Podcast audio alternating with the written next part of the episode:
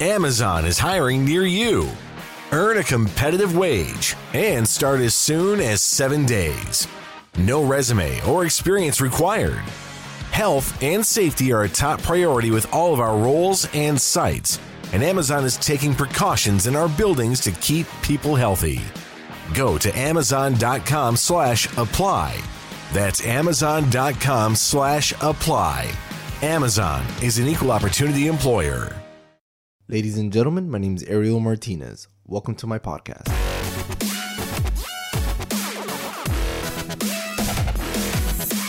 Welcome everyone to episode number five of I Filmmaker. I'm very glad that we're already on our fifth episode and you guys are still giving us some positive feedback and I'm extremely excited about that. It definitely encourages me to continue on uh, with these uh, podcasts and episodes and just basically answering your questions, trying to help out the community as best as I know how. Anyway, so today we're gonna have a, a very kind of sort of laid back episode. I'm just gonna simply be uh, answering your questions, and I don't have a specific topic to talk about today uh, because I'm I'm actually working on something pretty special uh, as a series uh, with some other colleagues of mine that I work with and that are doing really good things in the industry as well. So I want to put some of that stuff together, and I kind of don't want to talk about topics that we're probably going to cover in that series. And so, like I said, today we're just going to keep it laid back, keep it simple uh, and just answer your questions. But before I do that, I want to go ahead and remind you guys that tomorrow I'll be selecting the winner of the Zoom H4n Pro recorder for the giveaway that I'm currently hosting on the Film School Instagram page. If you don't know about this, uh, if you don't know about this giveaway yet, we're basically I've I've partnered up with Zoom Sound Labs and AVP distributors on Instagram and they're giving away two Zoom H4n Pro recorders uh, to two lucky winners. And the way that you can enter is by uh, following on Instagram Zoom Sound Lab AVP underscore distributors and Ariel Martinez dot TV. I actually currently changed my handle on Instagram to Ariel Martinez dot TV because that is my uh, my website URL, and I just think it's easier for everyone to remember. So you have to follow us three Zoom Sound Lab, AVP underscore distributors, and ArielMartinez.tv. And you have to repost the image, tag three of your friends. The image, you can find it either on my Instagram or on the Film School Instagram. Just repost that image and use the hashtag uh, AVP giveaway for to be entered for a chance to win. The reason for the hashtag is so that I can find you guys at the end, find and select two random winners of this giveaway. I'm sorry about this again, but we're only able to ship this item in the US. So, um, but like I've said before, if you have a US contact and you're out of the and you're international, um, go ahead and use that US contact uh, as an address. We'll ship it there and and you can just grab it uh, somehow get it shipped over to you wherever you are. So anyways with that being said i want to go go ahead and uh, start with these questions that we have today. Starting with our first question how important is it to use a color chart? So i don't know how i mean i guess when you make it to the higher higher end productions i guess it's extremely important because details are going to be very specific i only recently started using a color chart. I don't I never typically got heavy heavy heavy on the color correcting and color grading. I just for the most part did it by eye and I just try to get the most natural look as I as I can possibly see um, with the the the image that I had. When I was working with the Red Dragon, it was quite easy to get a very natural look. It was very very simple. Um, no color chart needed. Uh, but now when that I'm that but that had a um, 16 bit rate color space, so that helped out a lot. Now that I'm working with much smaller color space, 8 and 10 bit color space, and 12 bit as well when I shoot raw on the FS5, the red has basically spoiled me when it comes to coloring. So now that I started using the color chart, it, it helps a lot in terms of trying to get that that perfect white balance uh, dialed in, it definitely helps out a lot, especially when in post production when you're color grading, color correcting, etc. So a color chart is it, it's helpful. It's very very helpful. How important is it? I'm not sure that it it, it is unless like your your specific job title is like a colorist. Then I would assume that you would take something like that extremely serious. That should be a, a very major part of your job to make sure that you're getting the right colors that you needed because that's exactly what you get paid to do. Uh, but in terms of you know having a color chart um, it's really up to you. Really, is it if it's important for you and your work to to make sure that you get the the right coloring, the correct color, uh, and then you know if you're gonna grade, you know to make sure that you maintain the right skin tones. You know, so things like that is what you should be asking. And if, if the answer is yes to all of them, then yeah, it's extremely important that you have a color chart uh, available to you when you're shooting. It's it's just you know it, it just again it depends on you and your work to me, I've never had a client come up to me and say, "Hey, the skin looks wrong" or whatnot. You know, so um, I know that that's not a huge deal. I usually like to, oftentimes, add a nice cinematic look and feel to my to my videos. Uh, you know, I might go overboard every now and then, and my client would be like, "Okay, let's dial that back a little bit." But anyways, that's that's just me. I, I like to have fun with my coloring. Um, but yeah, I, I use it just to make sure that I know I can get the good skin tones. Um, but I don't, it's not absolutely direly necessary for, at least for my work. Next question What are some of the things you would tell yourself when you first started? When I first started, I simply had one thing in my mind that I would always think how it, and and that is how much I love doing videos. This is honestly and and that's still the case today. So that's pretty much all I would tell myself. And so again, when I started, just to remind you guys, I I I didn't say, okay, I like making videos. I'm gonna do a I'm gonna make a business. When I started making videos, I was playing football in college and doing videos for my church. Not even like it wasn't even part time or anything. I was just it's just voluntary ministry that I was doing videos for my church. I, I love doing them and it was so much fun. So me and uh, another friend of mine, we would do the videos for the church. We would get together um, and just start editing videos that we would get out of YouTube. And then little soon after that, we started shooting our own videos, and it, it was just fun. And we did that. I did that for about two two and a half years before another friend of mine said, "Hey man, why aren't you doing this for money?" And that's when you know it's basically all downhill from there. And when I started my business, what I would tell them, I mean, it, it is quite difficult. It is exciting and difficult, nerve wracking at the same time because when you're starting a business, just like starting anything, it's so much fun because you have fun picking the name, getting your logo, building your website, making flyers. It was it, it was very exciting at the time.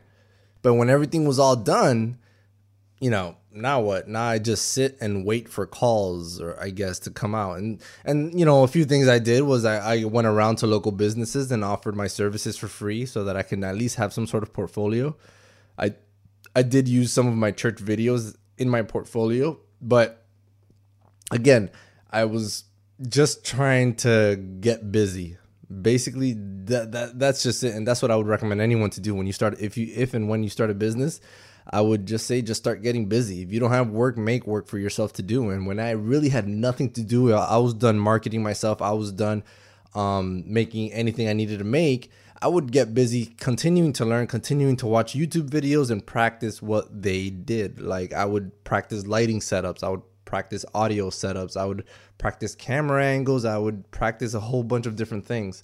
Um, and it would get me excited learning new things. So, anyways, uh, that's what I would always tell myself. I guess that's I guess that would be the steps that I took when I first started. How do you like the 4K workflow with the FS5? So when I shoot 4K in the FS5 is nothing is no different than shooting 4K um, with the A7S Mark II or the A6300. Um, the only difference is it, it is kind of annoying that the, the the files are MXF files, which is it's a drag because you if you're using a Mac like I do, I use uh, VLC. Uh, I would have to use the VLC program to to see those files. as opposed to just regular QuickTime if they're as if they were MP4 or MOV files. But because they're MXF files, I'm not even able to see the thumbnail of the clips.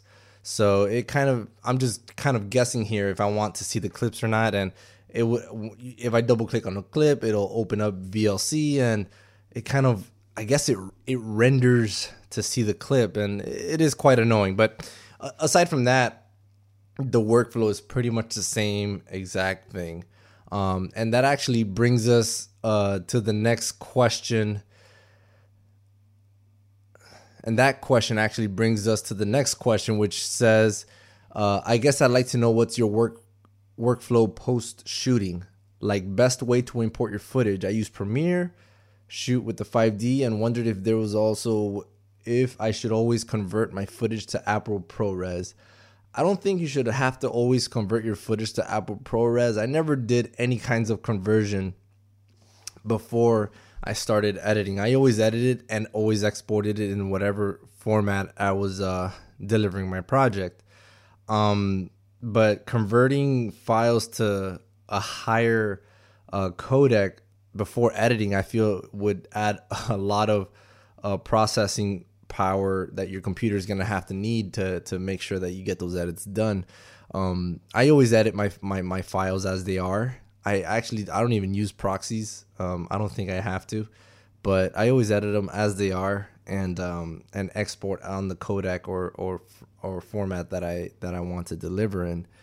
You know, I, I use Premiere as well, and Premiere gives you a ton of different options when you're exporting. Um, when you're exporting your your your work, I I'm able to export extremely low resolution files so that I can put into Dropbox and deliver to my clients so that they can just see uh, a draft and that's how I deliver my my proof, my my my work for proofing. And once the, everything has been confirmed and approved, I go ahead and export a ProRes final version, uh, 422 final version, and, and and that's pretty much it. I don't do anything too different than that. Next question: Do you always need to storyboard and script for short films around four minutes? I don't think that I don't think that it's a rule that you have to absolutely do a storyboard for anything, even if it's an hour. It's not a rule. However, I definitely understand why they would really push you to do something like that. It's it's more for organization and to have a good feel and and and basically as as a director if you're directing a film for example and you have a whole crew that that you're managing it's much easier for you to communicate what your your vision is for this film if you have a storyboard. So that's really the the purpose of a storyboard so that you can one keep yourself organized and and basically refer back to your storyboard whenever you got to see what your next shot is. And to communicate what your vision for this film is to your cast and your crew and your DP for sure needs to know that stuff. Um, they need to know see what you're seeing so that and it just makes a much it makes for a more easier workflow. Um, do you need it? No. Does it make life easier? Yes, it does by a lot, a lot. And I and I've done storyboarding. I've done I've done shot lists and storyboards, mostly shot lists because again, I'm usually a one man band. I don't have to communicate what I'm seeing to other people. But I do make a shot list for myself to keep myself organized when I know that the project is extremely important or the project is very big. I do use the shot list. Storyboarding, I don't not so much. I've done maybe 3 or 4 storyboards in my entire career, but and they have helped me so much to make sure that that that I stay organized in my work while I'm shooting um, so that I'm not lost and you know I'm in post production and I just I forget about a shot that I was planning you know and that's something that you don't want to go through. So that's the purpose of storyboarding. Um, and again remember all these questions everything that I say is really subject to how I work but every question here there is no right or wrong way to do these things. There's just mainly understanding the reason behind it and seeing if that basically pertains to you. So for the example of storyboarding, I don't you know i don't storyboard too much but i do make a shot list and you know because i i only need to communicate that to myself i need myself to stay organized. So that's why i don't do storyboarding too much. I don't have too many people to communicate what my vision is for my for my shoots. And so if if that's not you, if you're the one that works with a lot of people, then yes, I would recommend you do a storyboard. If also if you have that much time um, to to work on the pre-production uh, part of your project. So yeah, understanding storyboarding, and I, I think you can answer that question yourself. So do you need it? No. Does it help? Yes. That's my response. Next question Should I go to a regular school to learn how to operate a camera or go to an actual film school to learn to operate a camera? I don't think that, again, I didn't go to film school to do any of what I do. I don't, I, I mean, I'm sure I'm doing things the way someone that did go to film school would never do because that's not what they taught them at film school. Um, and I'm actually glad I took that route because I do my work the way that I do my work. And you know, if there's an easier way and I find out about it, fine. If it makes my job easier, for sure, I'll definitely take that route. But I don't think you have to go to school to learn how to operate to learn how to operate a camera. Just operate the camera. Um, learn the settings, learn how to hold the camera, learn the differences between movements, learn what each angle and each direction and each movement represents. Um, and, and, and I think you'll be fine. And again, if you can go to film school, great. If you can afford that, fine, do it. Uh, but it's not, it's information that you, I, I, I know that you can also find online and you really don't need uh, film school um, to, uh,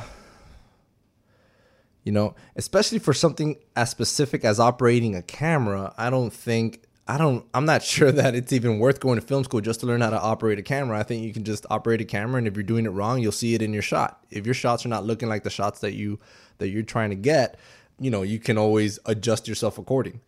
And that's basically my answer to that. Next question, is there any online community of filmmakers on which we can post our work? I think there's a lot of online communities of filmmakers. Um I I know that, you know, on Facebook, I uh, I'm a part of one that's called Down to Film. Uh, I know there's a lot of people there. There's a lot of good filmmakers that that collaborate on that and that post their work there. And you know, it, it's uh, it, there's a group uh, administrator that has to approve all the posts, but for the most part, he's never like at least for me, he's never denied any of my work. Um, I'm sure you guys can go and check that out on Facebook, Down to Film. But and just like that, I'm sure there are many other community uh, group groups on Facebook, which I think is the best place for groupings like that. Instagram or any other platform doesn't really have groupings like that. So um, I think that's a great place to put it. In addition to that, I think uh, you know YouTube and, and and Vimeo are good places to to showcase your work uh, nowadays with so much like uh, availability to to have online engagement. Um, there's really no re- reason why you should not be putting your your stuff out there uh, for other people to see. Going from university to freelance work, which camera would you want by your side? Uh, knowing what I know now, I would have to stick with the Sony FS5. Uh, the reason why, I mean, I, I think that's a perfect, perfect all around camera. I have absolutely everything I need in that camera. Um, it doesn't, you know, I don't have the the luxuries of having the high dynamic range and and crazy amount of color space in 16 bit like the red and uh, the the uh, Arri Alexa or Alexa Mini has, but I do have the versatility of having a, a much lighter camera, built-in internal NDs. I got my XLR inputs.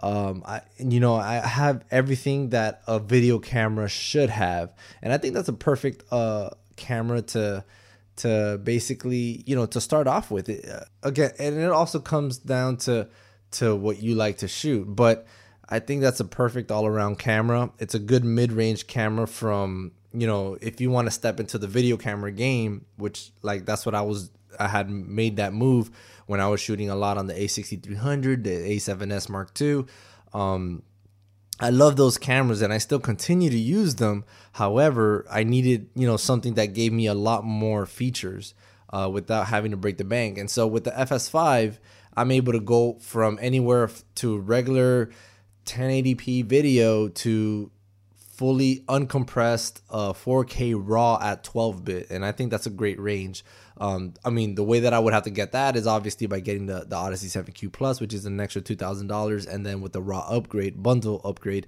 it was another extra $1,000. So basically, another $3,000, I was able to get the Odyssey 7Q Plus. Now, if you can you if you had the FS7 however you would have to get all of what I just mentioned in addition to the extension unit that is another $2000 and the V-Lock batteries that are about $300 each and the chargers for the V-Lock batteries which is another 250 300 bucks.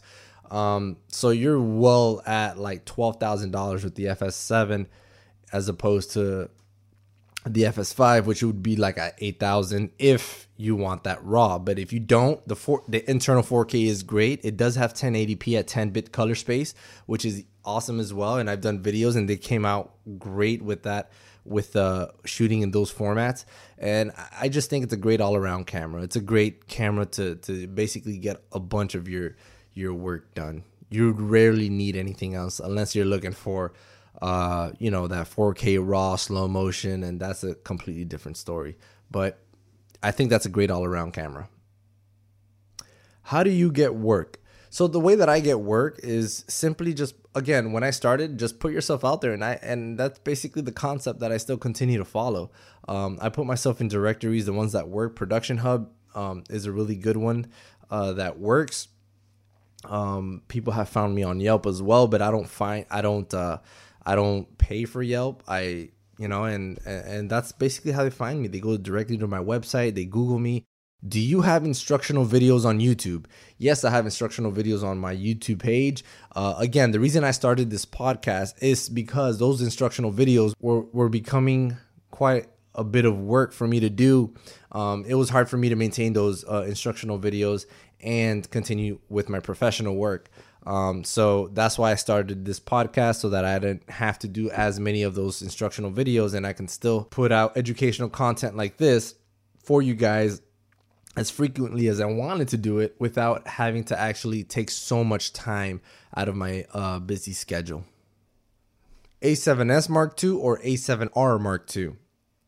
Uh, again, that that goes back to everything else I've always said. It depends on you. I know that A7S is a beast in low light. A7R is a beast at taking pictures. So what if you're if you're a stills photographer, uh, go A7R. If you're more for video, go A7S. Uh, they do have a, a, couple of differences. A7S, like as I mentioned, A7S Mark II is a beast in low light and goes up to 120 frames at 1080p continuous shooting. Uh, the A7R, on the other hand, actually only goes up to uh, 60 frames at 1080p. Once you hit 120, it goes down to 720p. So consider that as well. So um, again, it's A7R2 is for pictures, A7S2 is for for videos, and that's pretty much it. And last question: I have an idea for a short film, but I'm not good at writing and developing the idea. Is there anything I can do? Huh what I would suggest for this is if you have the idea, bring it up to a couple of friends that you have that are also interested in film. Um, see what they think, get their feedback, and maybe you guys can collaborate on this film together and possibly make a really nice short film.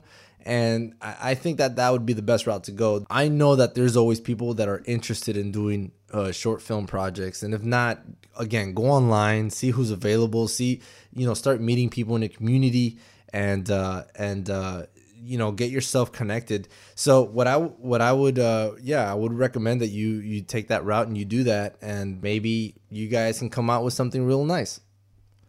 And this brings us to the end of the episode. Thank you all for listening once again. I do appreciate all your feedback, and you can go ahead and leave more of your feedback if you're listening listening to this right on my website arielmartinez.tv right down below you can go ahead and leave any comments or questions that you may have. Go ahead and like it right on my website. Subscribe to it to see what everyone else is saying. Uh, and also don't forget that we're still doing the giveaway tomorrow. I'll be selecting both winners of the zoom h4n pro courtesy of zoom sound lab and avp distributors. Uh, once again those rules are you must be following on instagram zoom sound lab uh, avp underscore in- distributors and arielmartinez.tv. Also, repost the image and tag three of your friends. Uh, and final final step is to use the hashtag AVP giveaway, and that'll be used so that I can find you and and and possibly select you as the winner. So with that being said, uh, thank you guys for listening once again, and I will catch you on the next one.